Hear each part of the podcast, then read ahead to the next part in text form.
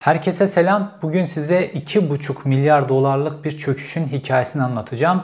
Yılda 1,5 milyon ton demir çelik üreten ve bununla bağlantılı bir holdinge nasıl çöktüklerinin hikayesini anlatacağım. Bu çökmenin merkezinde Alaaddin Çakıcı var ve onun ekürisi Erol Evcil var.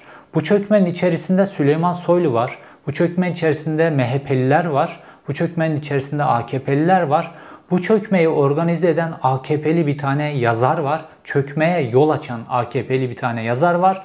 Medya var bu çökmenin içerisinde ve hayatı mahvedilen Anadolu kaplanı olarak niteleyebileceğimiz gerçek bir sanayici var. Bu çökme hikayesi herkesin gözlerinden çok uzak bir noktada gerçekleşiyor. Bu çökmenin hikayesi Türk medyasında hiçbir biçimde yer almıyor. Fakat bu çökmeyi adım adım getiren başka iki tane büyük çökme var. O çökme devletin kayıtlarına tam olarak geçtiği halde bu çökmelere karşı yapılmayan işlemler var. Bu olayın içerisinde öldürülen insanlar var. Bu olayın içerisinde kaçırılan insanlar var. Bu olayın içerisinde devletin yüz milyonlarca dolar vergi kaybı var. Bu olayın içerisinde işlerini kaybeden binlerce işçi var bu olayın içerisinde kaybeden bir ülke var. Huzurlarınızda hiçbir yerde bulamayacağınız Türk medyasının asla girmeye cesaret edemediği 2,5 milyar dolarlık çöküşün hikayesi ve yakın zamanda olan bir çöküşün hikayesi.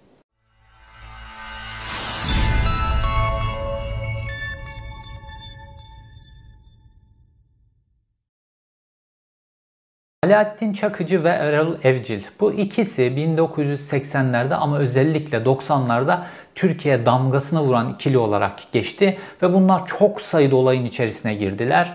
Alaaddin Çakıcı burada sokaktaki güç, Alaaddin Çakıcı devletin içerisindeki güç, devletle bağlantıları olan güç olarak ön plandaydı ve Alaaddin Çakıcı hapisteyken de ön plandaydı, yurt dışına kaçtığında da ön plandaydı. Şimdi ilerleyen yaşına rağmen Alaaddin Çakıcı yine gündemde. Fakat Erol Evcil özellikle 2000'li yıllardan itibaren kendisini giderek geri plana çekmeye başladı. Ve şu an baktığımızda piyasada Erol Evcil'in hiç ismi geçmiyor.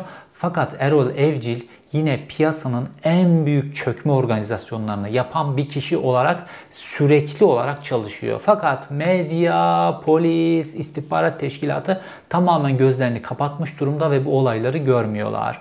Bu videoda size 3 tane büyük çökme hikayesi anlatacağım ve 3 tanesi de Türkiye'nin en önemli demir çelik fabrikalarıyla ilgili. Son olay yani 2,5 milyar dolarlık çökme olayı Nursan Demir Çelik. Onun öncesinde Sivas Demir Çelik var ve onun öncesinde de Ege Demir Çelik var. Bunların hepsine Alaaddin Çakıcı ve Erol Evcil tarafından çöküldü ve bunların hepsinin iki tanesi zaten batık durumda şu anda ve Nursan'a da çöküp onu da nasıl batıracaklarının hikayesini de size anlatacağım.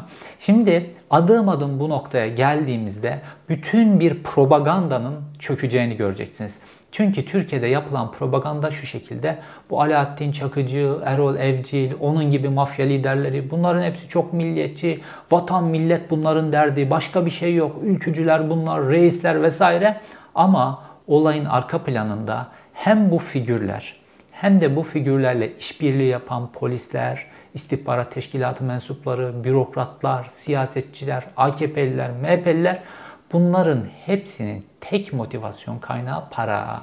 Bu videonun sonunda bu ülkedeki gerçek milliyetçilerin başına neler geldiğini, gerçek vergi üreten sanayicilerin başına neler geldiğini ve onlara çöken isimlerin o Türkiye devi, demir çelik fabrikalarını nasıl yok ettiklerini ve ülkenin neler kaybettiğini net biçimde ortaya koyacağım size. Ama önce Nursan olayından yani son olaydan başlayalım. Demir çelik sektörünün Türkiye'de patladığı yıllar 1980'li yıllardı. 80'lerle 90 arası özellikle. Çünkü Turgut Özal başbakan olarak kafayı bir şeye takmıştı.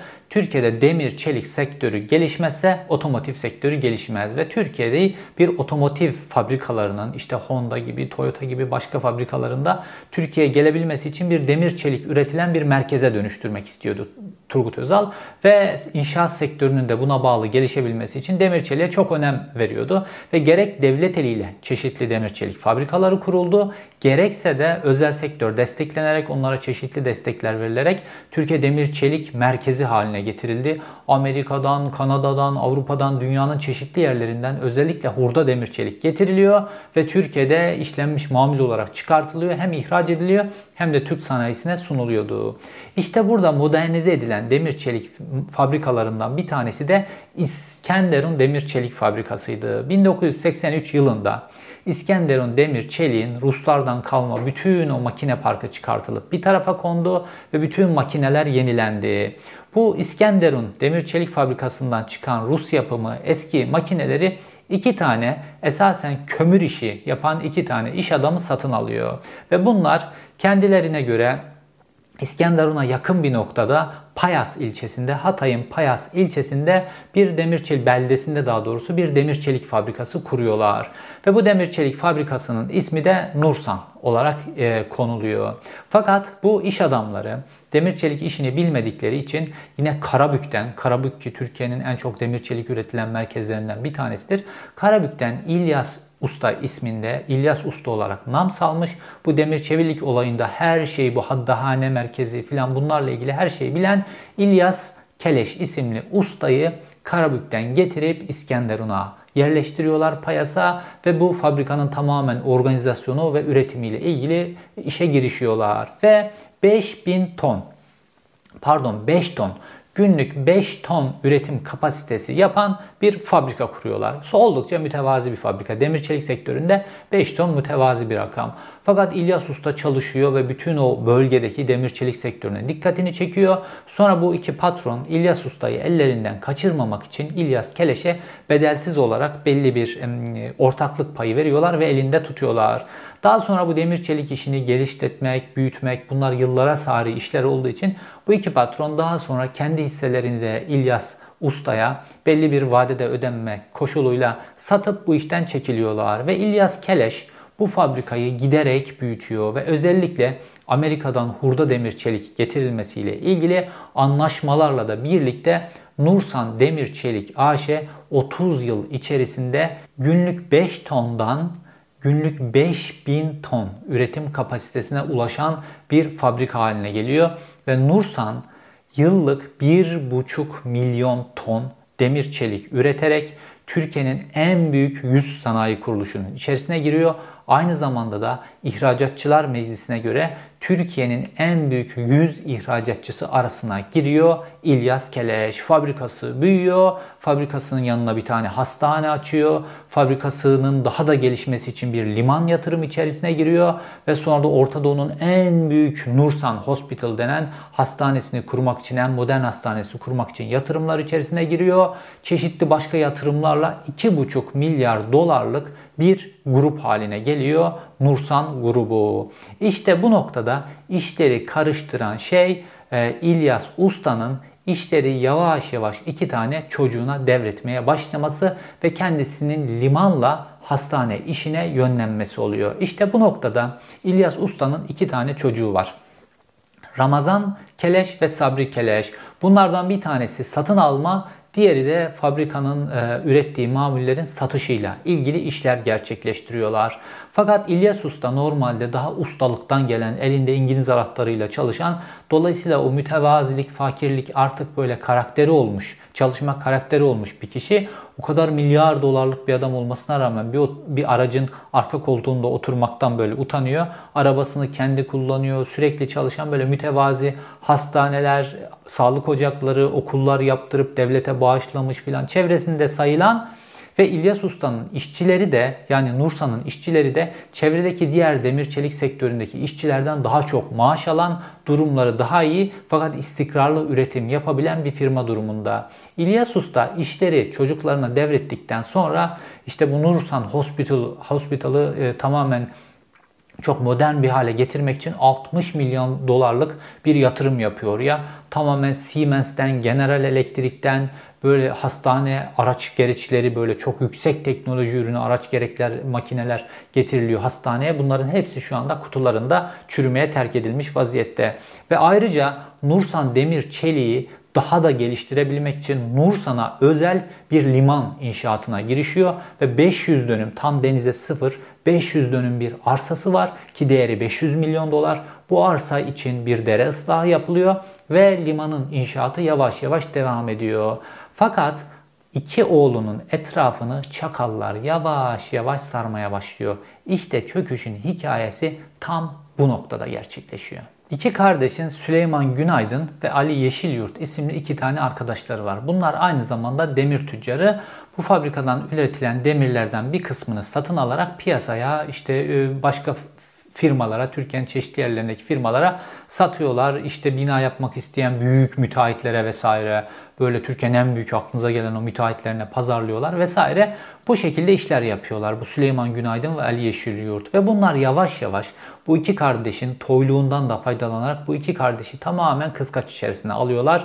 Ve işte eğlence dünyası, alemler filan, Hatay, Adana hattında alemler filan bu iki kardeşi tamamen kıskaç içerisine alıyorlar. Ve piyasanın çok altında fiyat alarak bu iki kardeşten demiri alarak piyasada adeta bir kartel oluşturuyorlar ve normalde İlyas Keleş küçük tüccarlara da demir vererek piyasadaki o küçük tüccarların da yaşamasını sağlarken bu iki kardeş sadece bu iki isme mal vererek, onlara demir çelik vererek bu iki ismin Payas etrafında kartel haline gelmesini sağlıyorlar ve bunlar inanılmaz derecede zenginleşiyorlar. Fakat bu zenginlik özellikle Süleyman Günaydın'a yetmiyor ve daha da bu zenginliği büyütebilmek için çeşitli böyle baskı mekanizmaları, başka yöntemler, ondan sonra imza attırmalar filanla olayı birazcık yolsuzluk boyutuna taşıyor. Olay bu yolsuzluk boyutuna, açgözlük noktası bu yolsuzluk boyutuna taşınınca olay patlak veriyor. İşte bu patlak verilen noktada İlyas Usta, İlyas Keleş yeniden işin başına dönüyor ve bütün bu olayı araştırıyor ve piyasaya bunların normalin çok altında bir miktarda demir verildiğini keşfediyor ve bu iki ismin e, fabrikaya girişini yasaklıyor, onlara mal satışını yasaklıyor, iki oğlunun yetkilerini de kısıtlıyor ve kendisi fabrikada yeniden ipleri ele alıyor karlılığı arttırabilmek için ve fabrikanın karlılığı hızla artmaya başlıyor. Fakat Süleyman Günaydın ve ekürisi bunlar yüksek kâra alışmış durumdalar. Ve dolayısıyla da e, kendilerine yapılan bu ambargoyu e, geri çevirmek, püskürtmek ve bunu yaptıklarına pişman etmek için İlyas Keleş'i devrin siyasi ikliminden faydalanmaya ve bu yöntemle İlyas Keleş'in komple batışına gidecek bir yöntemi devreye sokuyorlar. Süleyman Günaydın Sabah gazetesinin Adana temsilcisi Ersin Ramoğlu ile kanka ki Sabah gazetesinin Adana bürosu aynı zamanda da Hatay bölgesinden de sorumlu. Ve Ersin Ramoğlu başlıyor önce isim vermeden. Nursan AŞ ve İlyas Keleş'le ilgili negatif yazılar yazmaya. Nasıl yazılar bunlar? Devrin siyasi iklimine uygun yazılar. Önce diyorlar ki Hatay'da, Payas'ta bir fabrika var ve bu fabrika piyasada çok fazla naylon fatura üretiyor. Bu naylon faturalar nedeniyle devletin yüz binlerce lira, milyonlarca lira vergi kaybı var. Neden buna dur denilmiyor. Önce bu şekilde şantaj haberleri yapılmaya başlanıyor. Bu şantaj haberlerini kimin yaptırdığını, nasıl olduğunu İlyas Keleş de anlıyor. Fakat kendisi devasa bir sanayici, işleri tıkırında, ondan sonra bir vergi kaçırmıyor, defterleri sağlam filan umursamıyor. Fakat Ersin Ramoğlu üzerinden Süleyman Günaydın dozu arttırmaya başlıyor. Sonra devrin siyasi iklimine daha uygun bir anahtar keşfediyorlar. O da ne? Fethullah Gülen cemaatiyle bu adamın bir bağlantısı var. Nasıl bağlantısı var? İşte İlyas Keleş çok yüksek miktarda vergi kaçırıyor, naylon fatura düzenliyor. Fakat bu cemaatçi bürokratlar, vergi denetmenleri vesaire bunlar buna göz yumuyorlar. Çünkü bunlar işbirliği halinde. Bu sefer böyle yazılar başlıyor. Bu yazıların dozu giderek artıyor, giderek artıyor ve artık açıktan isim vererek Nursan AŞ ve İlyas Keleş'i doğrudan vergi kaçırmak ve Gülen grubuyla irtibatlı olmakla açıkça suçlamaya başlıyorlar. Sabah gazetesinde böyle yazılar yazılmaya başlıyor. Şimdi Sabah gazetesi gibi Tayyip Erdoğan'ın doğrudan damadının kardeşi tarafından yürütülen aslında Sabah gazetesi Tayyip Erdoğan'ın. Bunu herkes biliyor. Resmen Tayyip Erdoğan'ın aslında başka birinin üstüne gözüküyor. Bunu herkes biliyor Türkiye'de. Bütün bürokrasi biliyor. Dolayısıyla Sabah gazetesinin Adana temsilcisinin böyle yazılar yazmasına karşı bürokrasi korkuyor, kayıtsız kalamıyor ve vergi görevlileri gönderilmeye başlıyor. İşte orası 4 yol vergi dairesine bağlı. Önce 4 yol vergi dairesinden bir vergi denetmen ekibi gönderiliyor. Vergi denetmen ekibi Nursan AŞ'yi komple denetliyorlar. Hiçbir şey bulamıyorlar. Bunun üzerine bulamadıklarına ilişkin bir rapor düzenliyorlar. Bu rapor gelince Süleyman Günaydın ve Ersin e, Ramoğlu iyice kızıyorlar ve daha açıkça bu sefer valiyi valiyi vergi kaçıran ve cemaatle ilişkili olan bir adamı korumakla ilgili vali ve belediye başkanını ve daha doğrusu vali ve emniyet müdürünü hedef alan yazılar yazmaya başlıyorlar. Böyle olunca vali de paniğe kapılıyor ve vali bu sefer il defterdallığına bir emir veriyor ve yeni bir ekip gönderiliyor. Bu ekip 10 kişiden oluşuyor ve bu ekip Nursan AŞ'nin hem giriş tarafına yani hurda demirlerin geldiği tarafa hem de üretilen demirlerin çıkış tarafına iki tane kamp kuruyor. Giren çıkan demirler, defterler her şey denetleniyor. Ve bütün bu denetimin sonucunda yine hiçbir şey bulunamadığına ilişkin bir rapor geliyor. Fakat Sabah gazetesinin bu tetikçi yazıları devam ediyor ve devam ediyor. Ondan sonra Ankara'dan bir ekip gönderiliyor artık. Çünkü artık Maliye Bakanlığı'na ilişkinde ihbarlar geliyor. Ve Ankara'dan ekip geldiğinde Ankara'dan ekip defterleri inceliyor. Defterlerde hiçbir şey yok. Giriş çıkış her şey kayıt altında ve Ankara'dan gelen ekip biz bir şey bulamadık diye Ankara'ya geri dönüyor. Fakat çok kısa süre sonra aniden bir ceza ortaya çıkıyor ve 400 milyon TL'nin üzerinde bir ceza çıkartılıyor Nursen AŞ'ye. Cezanın gerekçesi ne? Normalde Sabah gazetesinin yayınlarında naylon fatura. Fakat naylon faturadan bir ceza yapabilmeniz için o naylon faturayı bulmanız lazım imza olan filan. Hangi naylon fatura? Bütün faturalar gerçek. Fabrikanın kestiği bütün faturalar gerçek. Bir naylon fatura bulunamadığı için o sürekli propagandası yapılan naylon faturadan da bir ceza kesilemiyor. Ayrıca fabrikanın sahibine bakılıyor filan böyle Gülen cemaatiyle filan bununla da bir ilişkisi yok. O da bulunamıyor ki gerçekten yok adamın bir ilişkisi. Bu da bulunamayınca şöyle bir ceza kesiyorlar. Cezaya gerekçe olarak. Fabrikanın sahasında bulunan depo olarak kullandığı açık alan sahada bulunan hurda demir miktarı kağıt üzerinde gösterilenden fazlaymış. Bu şekilde bir ceza kesiliyor.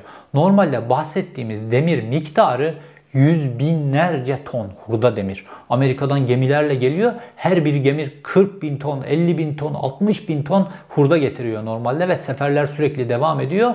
O Payas bölgesinde yılda 15 milyon ton sıvı demir üretiliyor normalde. Bunun 1,5 milyon tonunu da Nursan AŞ üretiyor tek başına. Dolayısıyla Nursan AŞ'nin sahasında yüz binlerce ton demir var. Peki bu Ankara'dan gelen uzmanlar, o bilir kişiler vesaire bu demirleri tartıyorlar mı? Böyle bir tartı mekanizması yok. Neyle? Uzmanın göz kararıyla. Uzman göz kararıyla diyor ki bu sahadaki demir miktarı ile kağıt üzerindeki demir miktarı farklı. Normalde bu farklılığın yasada da yeri var. Normalde fark varsa eğer. Çünkü demir, hurda demirde sürekli olarak firi oluyor. Çamurlu geliyor, topraklı geliyor, korozyona tabi oluyor vesaire. Orada beklerken bir yağmur yağınca kayıp oluyor, çamurlar akıyor gidiyor vesaire. Dolayısıyla tonaj farkları farklı. Fakat bu fabrikalar 5 yılda bir sahalarını komple sıfırlamak durumundalar sahalarındaki demiri ve o komple sıfırladıklarında yıllar içerisindeki fark ortaya çıkıyor. Farkı defterlerden düzeltip fazla varsa vergisini veriyorlar. Fazla vergi vermişlerse onu geri çekiyorlar vesaire bu şekilde. Fakat göz kararıyla 400 milyon gibi bir 400 milyonun da üzerinde bir ceza kesiliyor. Tabi Nursan AŞ şok oluyor bunun siyasi bir karar olduğunu, bu Sabah gazetesindeki yazılar nedeniyle ve Süleyman Gündoğan'ın bu Ersun Ramoğlu ile yaptığı duygusal işbirliği nedeniyle olduğunu biliyorlar. Fakat Nur Sanayi İlyas Keleş yine biz hukuktan gidelim diyor. Çünkü defterleri sağlam ve bu süreçte eğer bir e, yanlışlık varsa bunu da düzelteyim diye kendisi de bir bağımsız denetim şirketiyle anlaşıyor ve fabrikasını kendisi de denetletiyor ve fabrikayı temiz görüyor. Temiz gördüğü için de kendisine güveniyor. Ne ülke içindeki parasını kaçırıyor, ne yatırımlarını başka yere yönlendiriyor. Her şeyi ülke içinde tutuyor. Kendisine güveniyor. Fakat böyle dürüst iş adamlarının başına Türkiye'de ne geldiğini son yıllarda ve daha önceki yıllarda da tabii biz gördük. Bu cezadan sonra enteresan bir hadise gerçekleşiyor. Bu enteresan hadise de şu 15 Temmuz. 15 Temmuz gerçekleşince 15 Temmuz sürecinde biliyorsunuz 15 Temmuz sürecine giderken ve sonraki zamanda hükümet ekonomiyi toparlayabilmek için sürekli aslında o yıllarda çıkartılıyordu ya bir vergi barışı daha çıkartıyor. Vergi barışı çıkartılınca e, Nursan AŞ'nin de bu vergi barışına bu kesilen cezaya rağmen müracaat edip yargı süreci devam ediyor ama bu vergi barışına müracaat edip bu kesilen vergi cezasını minimize etme dolayısıyla da bu badireden de kurtulup bütün bu siyasi baskıya rağmen yoluna devam etme şansı ortaya çıkıyor. İşte bu noktada Süleyman Günaydın panik oluyor. Ve o hıncını alamamış ya o da buraya çökmek istiyor sözde. icradan satın alacak orayı vesaire. Böyle planlar yapıyor kafasından. Fakat o lokmayı, o büyük lokmayı ona yedirmiyorlar. Alaaddin Çakıcı ile Erol Evcil'in nasıl devreye girdiğini, o lokmayı ona nasıl yedirmediklerini birazdan geleceğim. Ve Süleyman Günaydın daha büyük bir hamleye hazırlanıyor. Bu vergi barışından istifade edemesin diye Nursan AŞ'ye ve Sabah gazetesine Ağustos 2016'da bir ilan veriyor.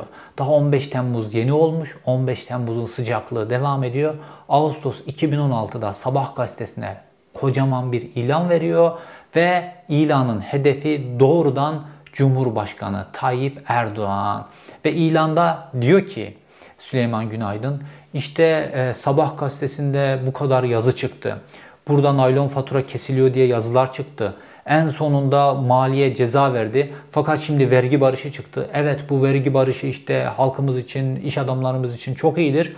Fakat bu Nursan AŞ bunların aynı zamanda da işte 15 Temmuz'u gerçekleştirenlerle bağlantıları var vesaire.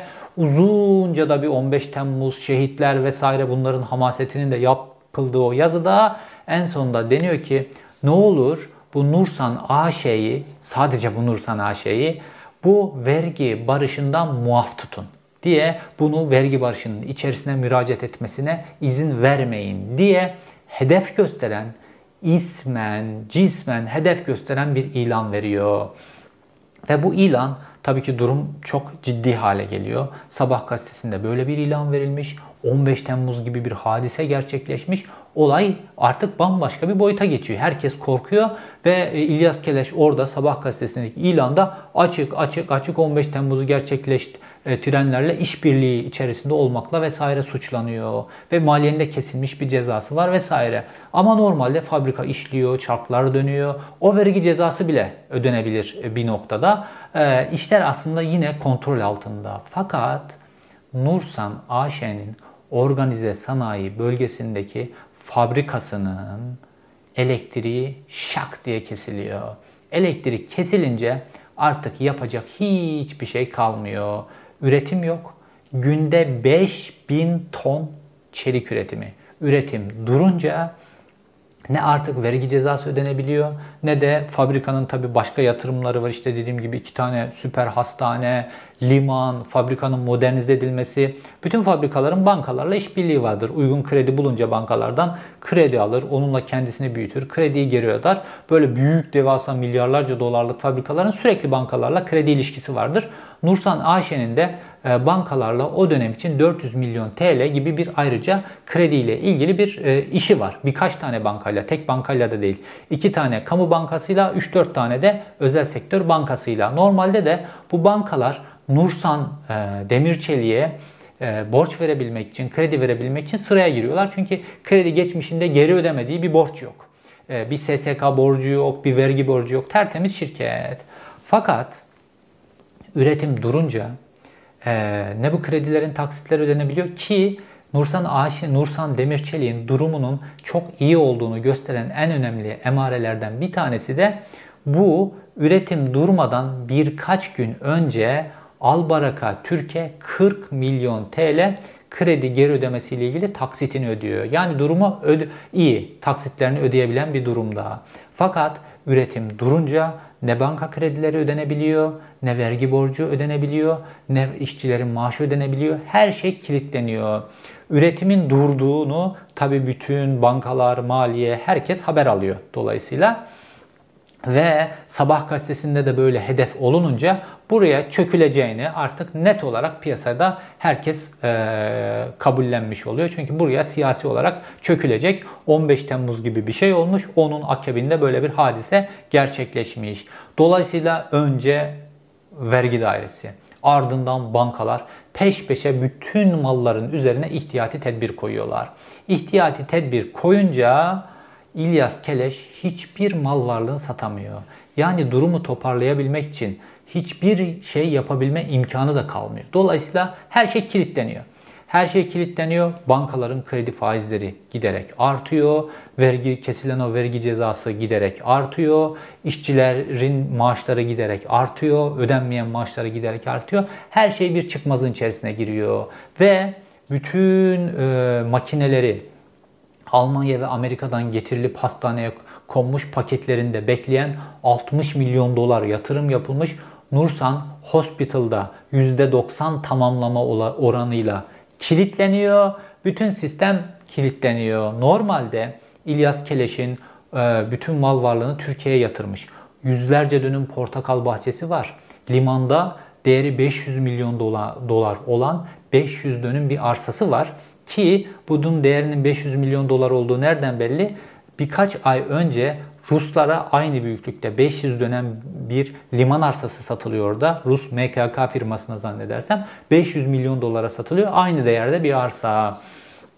Ve bunun dışında organize sanayi bölgesinde arsaları var, kiraya verdiği arsaları var, depolar var, o var, bu var. Normalde bu varlığın bir kısmı satılıp işler yeniden toparlanabilir. Fakat hepsinin üzerine ihtiyati tedbir konulunca sistem kilitleniyor. Ve Nursan Demir Çelik batışa sürükleniyor.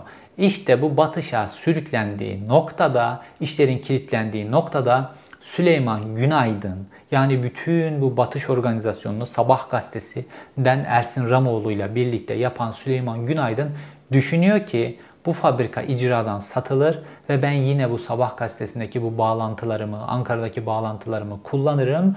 Cumhurbaşkanına mektup yazmış bir adam olarak icradan bu fabrikayı iyi bir fiyata satın alıp ve milyar dolarlık bir fabrikanın sahibi olurum. Böyle düşünüyor. Fakat bu lokmayı ona yedirmezler. Çünkü Türkiye'de çökmenin kralını bilen, çökme işleminin matematiğini çok iyi çözmüş insanlar var.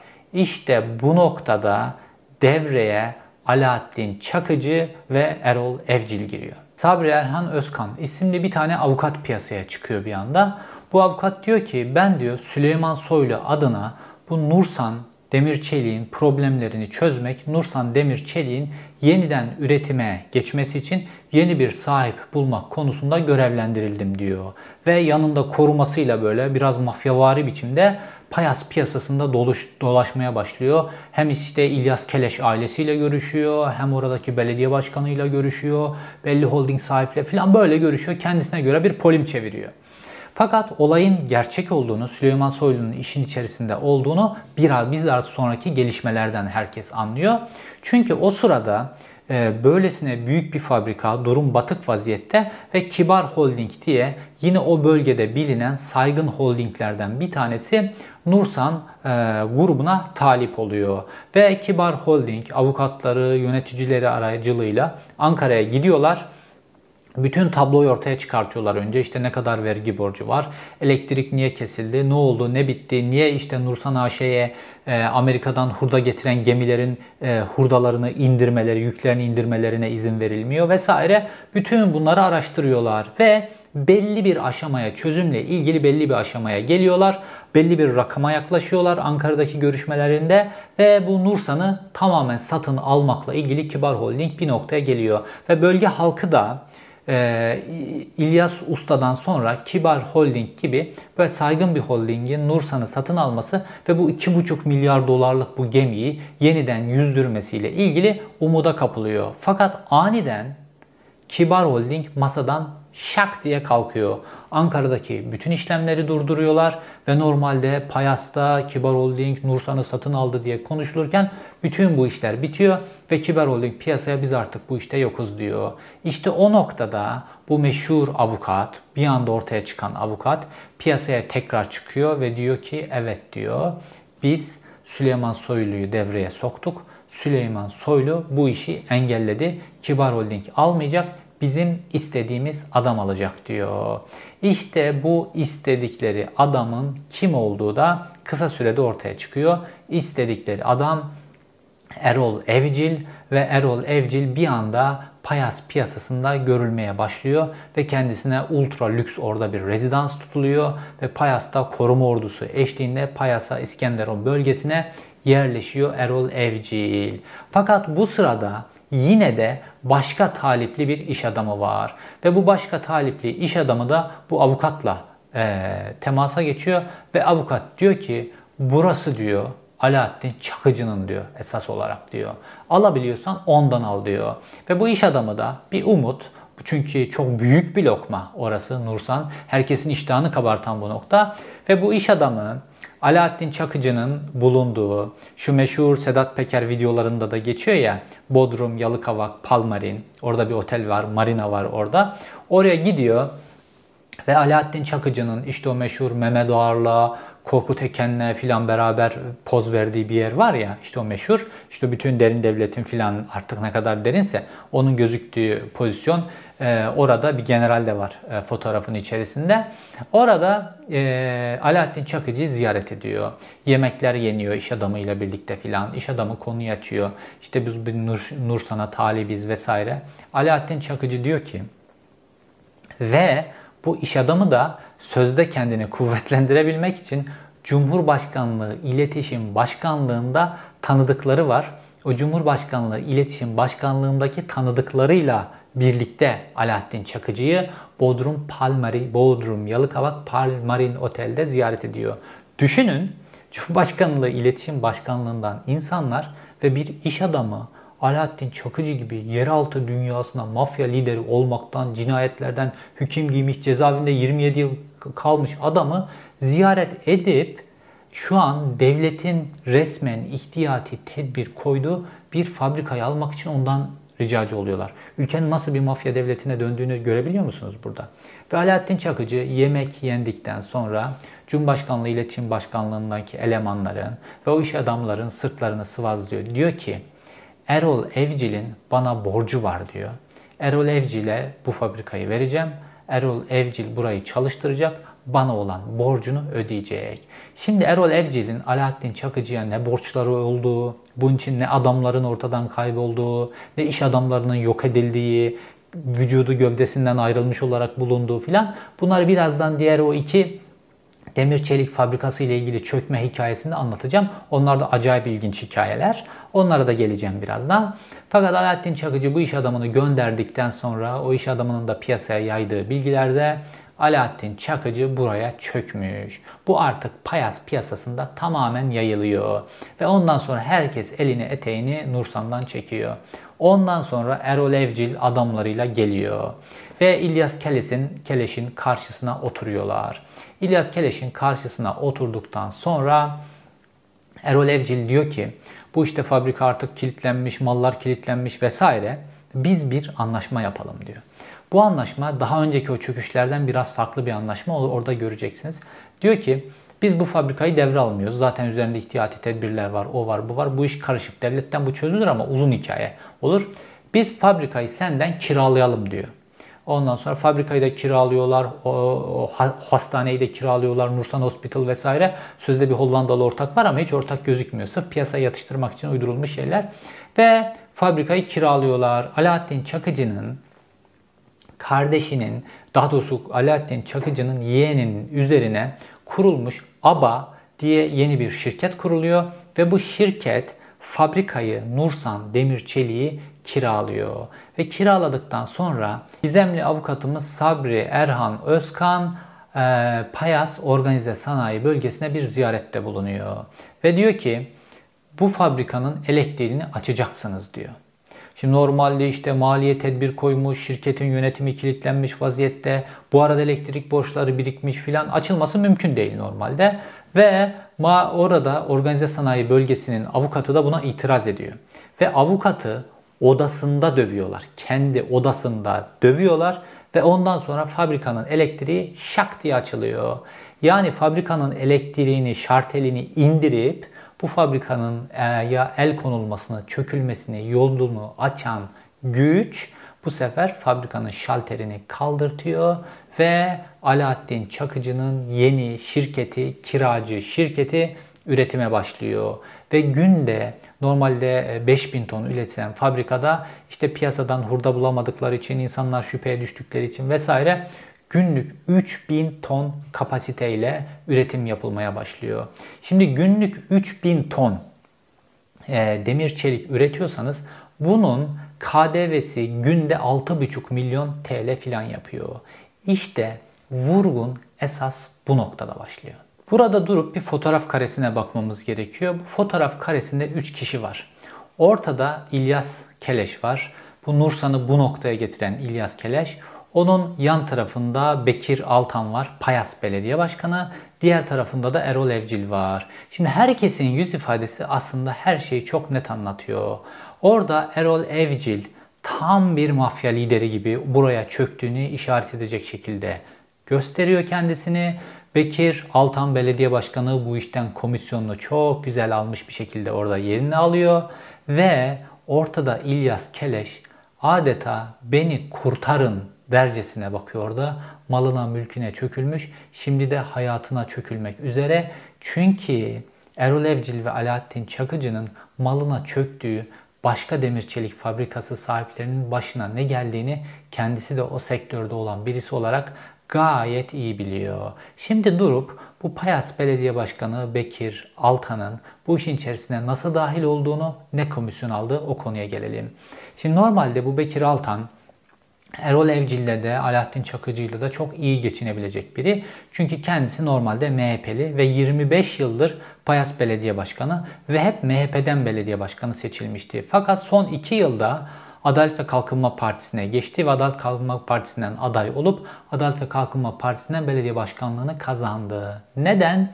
Çünkü hakkında çok fazla yolsuzluk soruşturmaları vardı. Hatta iddialara göre 2500 yıl toplamda istenen yolsuzluk soruşturmaları. Çünkü bütün o Payas'taki sanayi bölgesine işte para vererek, onlara gizli ortak olarak vesaire pek çok şey çevirmiş. Sanayi bölgesi olduğu için orası çok fazla. Çok fazla orada rant var. Dediğim gibi yıllık 15 milyon ton sıvı demir çelik üretiliyor o Payas bölgesinde hep İstanbul'a vesaire İzmit'e oralara odaklanıyoruz ama Türkiye'nin ta Hatay'da orada da çok büyük bir sanayisi var. Oradan da vergiler üretiliyor. Dolayısıyla Bekir Altun işte bu işleri çözerek ailenin nasıl o aileyi tanıyor, Keleş ailesini tanıyor, onların nasıl baskılanarak, nasıl imza atma noktasına getirecekleri vesaire bu konuların hepsinde Erol Evcil, Alaaddin Çakıcı ikilisine rehberlik görevi görüyor. Bütün detayları veriyor ve rehberlik görevinin karşısına da kendisine, karşılığında da kendisine buradan bir pay veriliyor. Ve İlyas Keleş o gördüğünüz dramatik fotoğrafta ki bu fotoğraf Alaaddin Çakıcı'nın o Bodrum Marina'da burası benim burayı Erol Evcil'e vereceğim dedikten sadece iki hafta sonra çekilmiş bir fotoğraf ve dolayısıyla da o imzadan sonra şak diye elektriğin şarteli yeniden açılıyor ve üretim başlıyor. Şimdi günlük 3000 ton demir çeliğin dediğim gibi sadece KDV'si 6,5 milyon TL günlük. Fakat burada sistem diğer demir çelik fabrikalarındaki gibi oluyor. Bu KDV devlete hiçbir biçimde ödenmiyor. Erol Evcil ve bu işte ortak olduğu adamlar, işte Alaaddin Çakıcı, işte belediye başkanı, ondan sonra AKP'liler, MHP'liler neyse herkesin bu işin içerisinde bir komisyonu var. Bu KDV'yi, devlet ödemedikleri bu KDV'yi her gün rezidansta buluşarak o günkü üretim miktarına göre 3000 biraz altına iniyor, biraz üstüne çıkıyor, 3500'e ulaşıyor vesaire. Ee, gelen hurda durumuna göre bu KDV'yi bir kere günlük çünkü demir çelik sektöründe para nakit dönüyor. Cash dönüyor.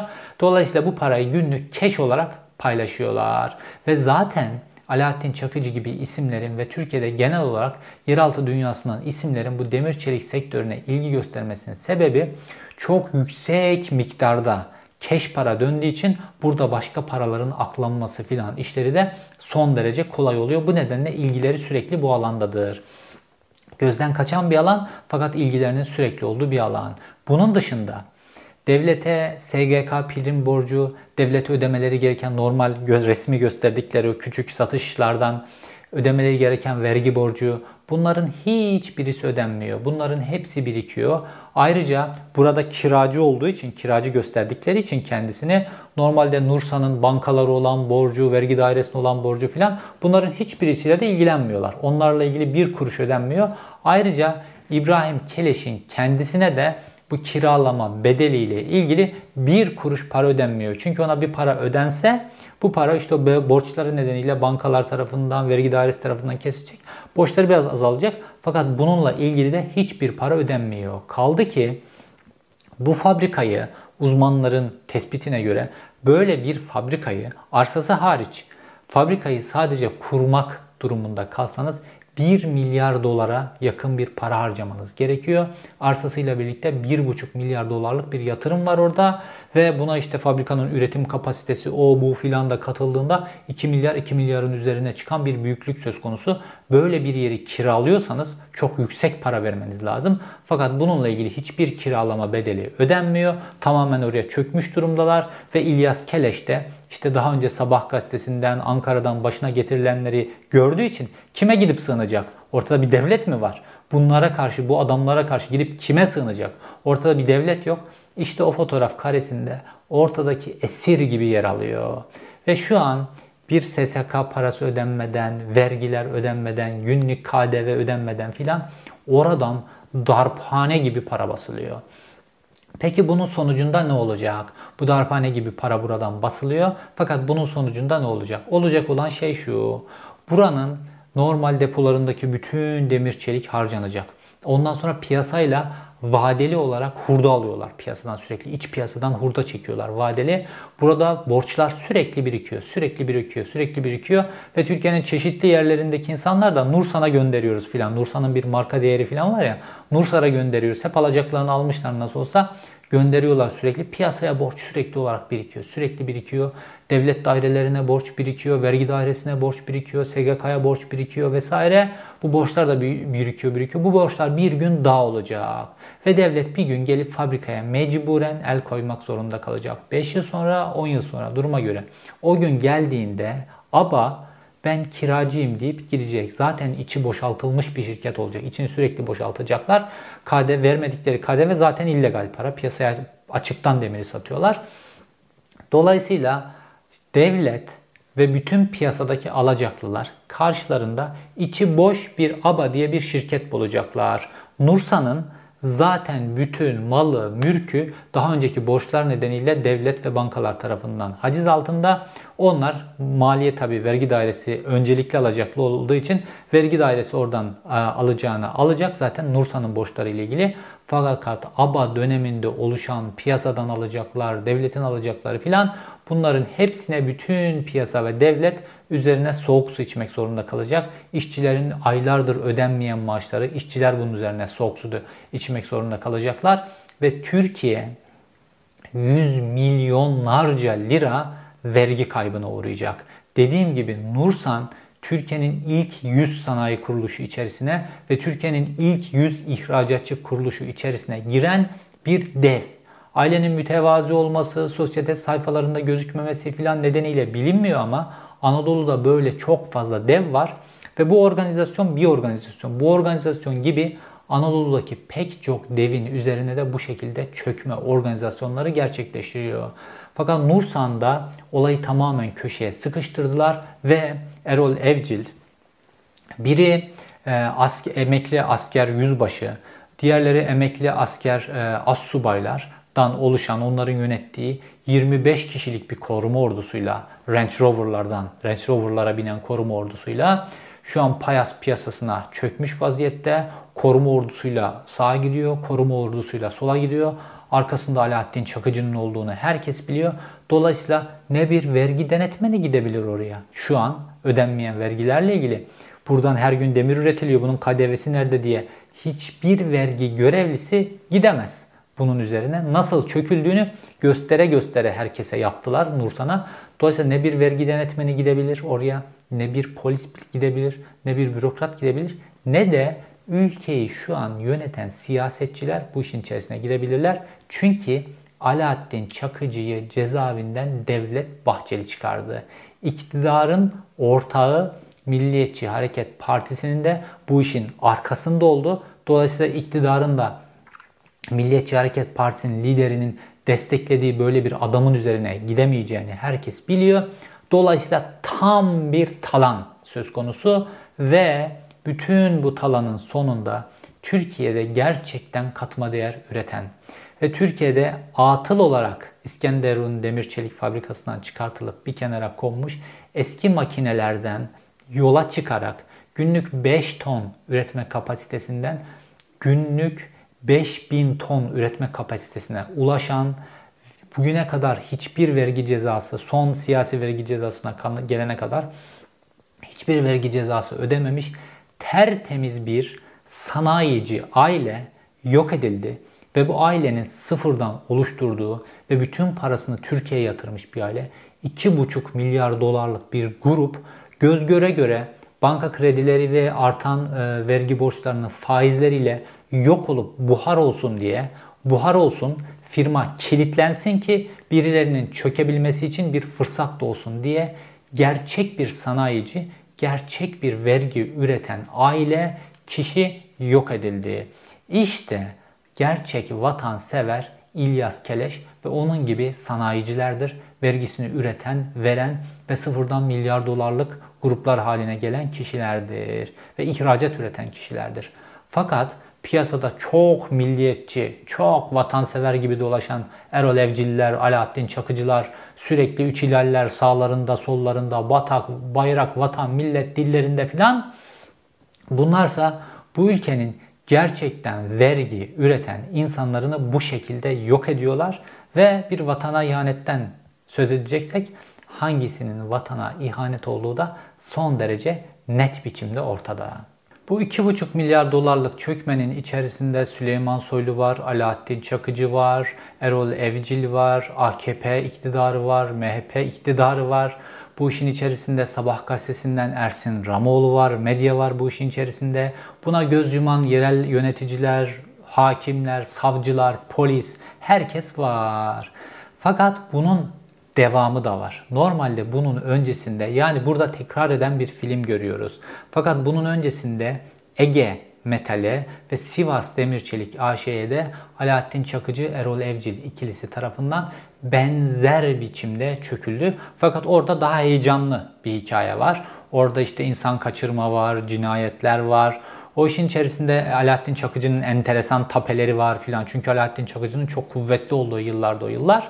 Bunların hepsi var. Şimdi bu kısım böylece kalsın. Şimdi gelelim ikinci kısımda ve bu ikinci kısımda Türkiye'nin adım adım bu noktaya nasıl geldiği, dürüst bürokratların direnmesine rağmen iktidarın göz yummasıyla nasıl geldiğine ilişkin detaylara.